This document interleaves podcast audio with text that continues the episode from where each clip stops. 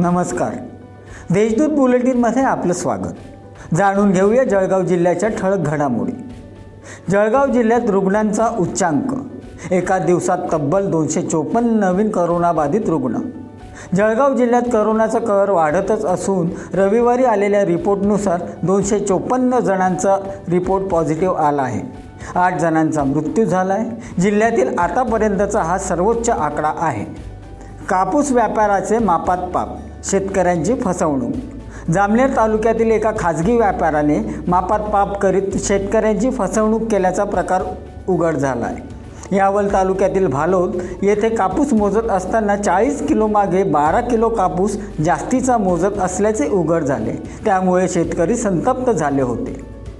भूमिगत गटारांच्या बांधकामासाठी अमळनेरात एक्कावन्न कोटी मंजूर अमळनेर शहरातील भूमिगत गटारींच्या बांधकामांसाठी एक्कावन्न कोटी रुपयाच्या निधीला मान्यता देण्यात आली आहे.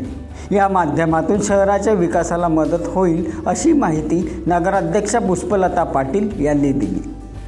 पारोळ्यात कैरी बाजारात ग्राहकांची भागमभाग.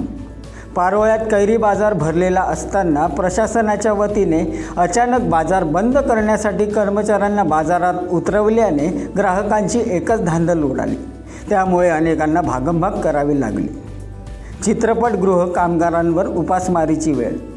जळगाव जिल्ह्यातील चित्रपटगृह गेल्या तीन महिन्यांपासून बंद असल्याने या चित्रपटगृहांमध्ये काम करणाऱ्या कामगारांवर उपासमारीची वेळ आली. आहे त्यामुळे आता तरी चित्रपटगृहे सुरू करावीत अशी मागणी होत आहे. या होत्या आजच्या ठळक घडामोडी. याबरोबरच वेळ झाली आहे इथे थांबण्याची. भेटूया पुढील बुलेटिन प्रसारणात. तोपर्यंत ताज्या घडामोडींसाठी देशदूत डॉट कॉम या संकेतस्थळाला भेट द्या. धन्यवाद.